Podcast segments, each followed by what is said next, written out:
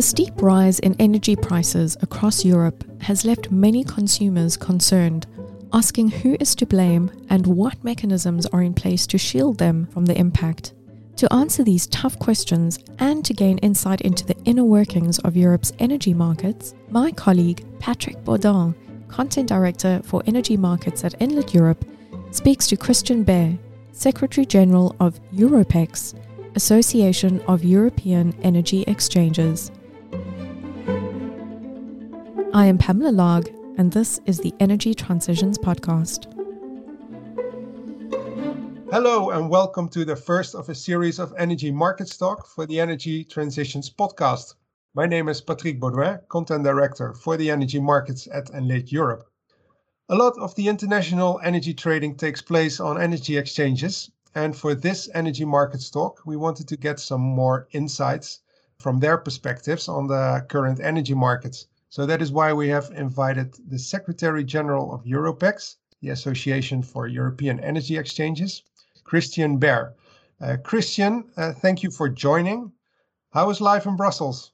Well, very sunny today. Uh, nice day. And um, yeah, the year is slowly kicking off. Um, a lot ahead this year. We're certainly still in the middle of the high price debate, uh, but now we're also looking at uh, Fit for 55, um, a new French presidency. So quite a few interesting things ahead. Yeah, and, and is there still uh, a lot of liaising uh, being done in Brussels with so many people still working from home? The machinery in the bubble never stop, but indeed there's yeah some limited uh, communication happening. Although I must admit that uh, in some cases it's actually become easier now because everyone is online and it's much quicker to just connect through one of the tools rather than to meet in person. So there's also some efficiency gains. Yeah, yeah, understandably. So to start, um, can you tell us a little bit more about Europex and uh, what you focus on and what you do? So yeah, very happy to do so. And thank you again for the invitation and also um, thank you for allowing me to kick off this podcast series. So Europex is the Association of European Energy Exchanges. We currently count 13 members from across Europe. We cover all time frames of trading. That means um, that we look into um, derivatives, so the forward markets. We look into spot trading, day ahead, intraday, but also into balancing, so very close to real time. We cover energy issues, climate, financial services. So we are the industry representation of uh, all the energy exchanges and delegated operators in Europe. We exist since uh, 2002 and celebrate our 20th anniversary this year. So there's also more ahead with this, of course. And um, yeah, we are very actively um, engaging in many policy discussions as other associations as well in Brussels, of course. And uh, we currently follow quite a multitude of different files, of course, with quite an emphasis on um, Fit for 55, um, SEP implementation, still quite a few financial services issues and others. Yeah, yeah. Well, thanks for, for introducing this broad array of, of uh, topics Europex is focusing on uh, t- to our listeners. Um, the price surges in, in European energy markets are the big topic nowadays. And Christian, I hope you have a, a fixed term energy contract with your energy supplier. Um, how much did your energy bill go up?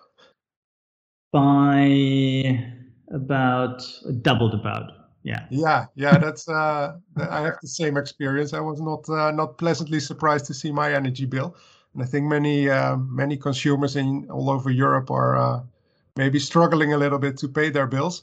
Um, is is this to blame on the functioning of the market or on the on the market design? And and what can we do about it? Well, it's not to blame on the market because the market only does what it's supposed to do. Um, it does price discovery, so matching supply and demand. This matter is a bit more complex, and it's uh, very difficult to only blame it on uh, one factor. So we're now still in a pandemic um, we've had uh, certainly quite a bit of uh, lockdowns, uh, shutdowns, and um, a drop in, in consumption overall.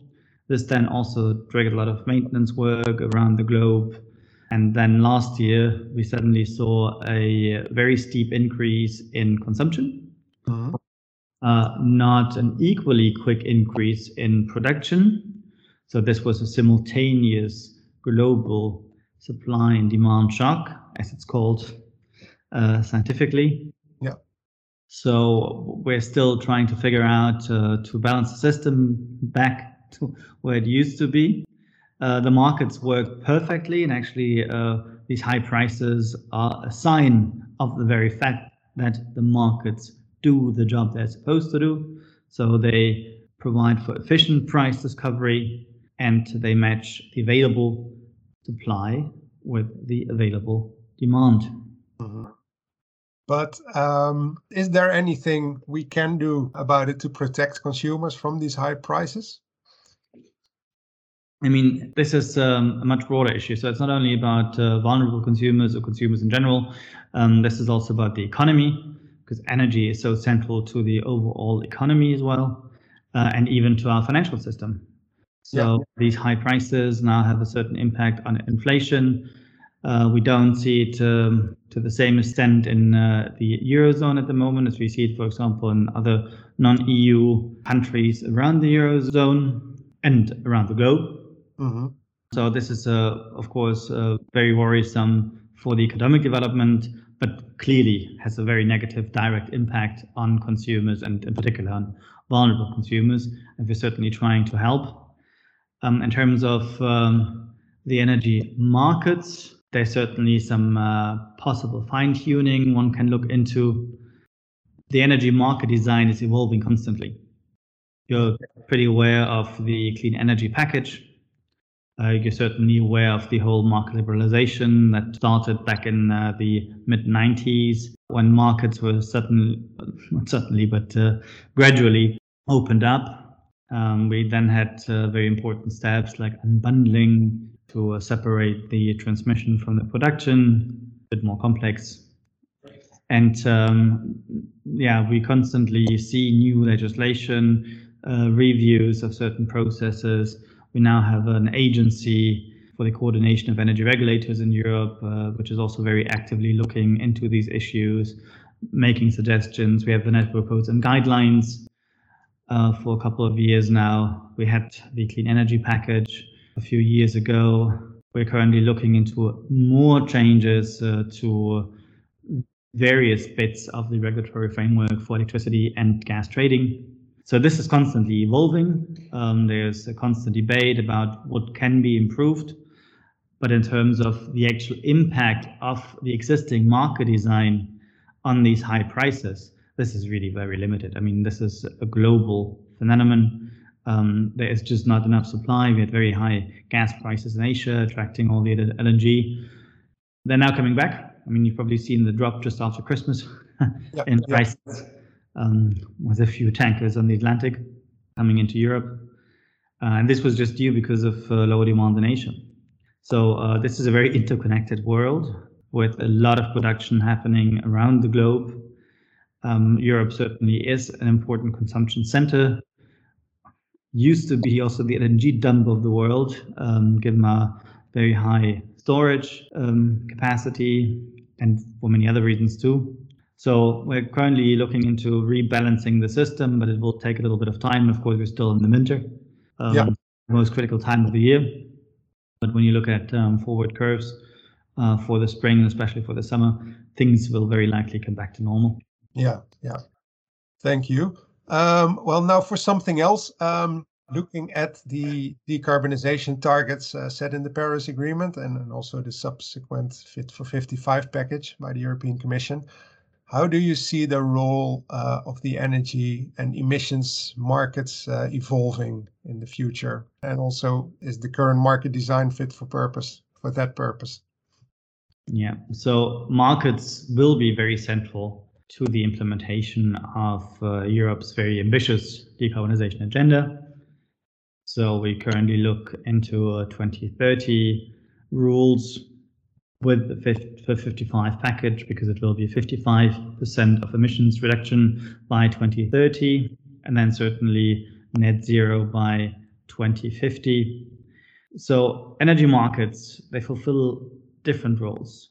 On the one hand, of course, it's a short-term price discovery mm-hmm. to indeed match supply and demand, especially important for electricity, where you always need to um, balance your supply with demand, as you can almost not store electricity. So, for physical reasons, gas is a little bit uh, more flexible. But um, so beyond that short-term matching, markets also provide very important investment signals, and this is very important for the transition um, in terms of investability, in terms of providing the right investment framework mm-hmm. uh, for the rollout of more renewables, for the creation of more system flexibility. And uh, this contains various elements, of course, uh, from direct energy storage to uh, demand response um, and other flexibility measures possible. So we are now looking at rolling out and significantly increasing the production of renewable electricity yeah. in Europe. We look at decarbonizing the gas sector. So these are two very, very important areas of investment. There is a lot of interplay between the different commodities. They're all related to a certain extent even interdependent. Yeah. Therefore, you want to ensure that uh, your system integration works at the same time. And it's all about delivering the energy transition at least cost. Yeah. So that's, uh, of course, what uh, the consumer wants. Mm-hmm. Uh, that's what regulators also want. Um, and that's what is needed to successfully implement the transition. Because if you cannot make it financially acceptable to consumers, and consumers are not only consumers but also taxpayers and citizens ultimately, you um, may not be able to take uh, everyone along. So here come markets into play. They ensure that you distribute resources efficiently, uh, that you only make investments in renewables in systems that are cost efficient. And uh, you also ensure that uh, you have um, the right framework for having all these numerous different players work together. Because uh, this is now a very decentralized system, mm-hmm. even more decentralized in the future. We have a multitude of actors across Europe. So it's not only uh, big energy companies anymore, but you have a lot of small producers, you have uh, flexibility at various levels, including a DSO level as well now. So all this needs to be orchestrated. Yeah. And uh, this orchestration is happening through the market, and therefore markets are so important now, but even more in the future.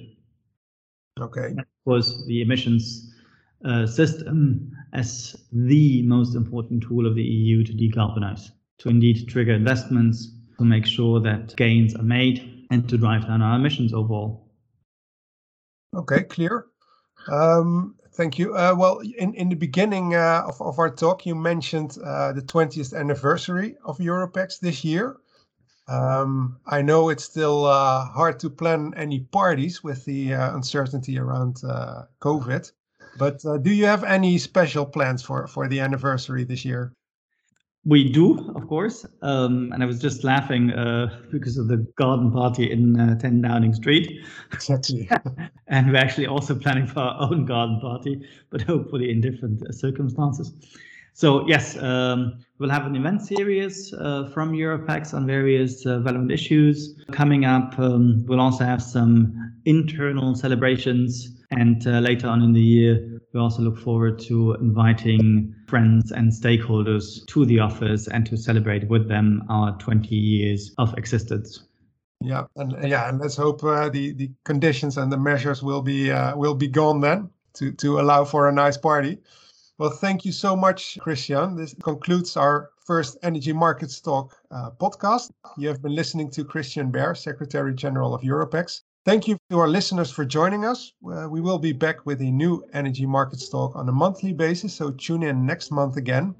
If you want to discuss the energy markets live in person, the next opportunity is on 15 and 16 June in Budapest at the conference on energy trading in Central and Southeastern Europe that will happen there. Goodbye for now. Thank you for listening to this episode of the Energy Transitions Podcast, brought to you by Enlit and Friends. This episode was produced by Patrick Baudin and myself, Pamela Larg, and Dean Ravel. For more energy transition insights, visit the Enlit website at enlit.world.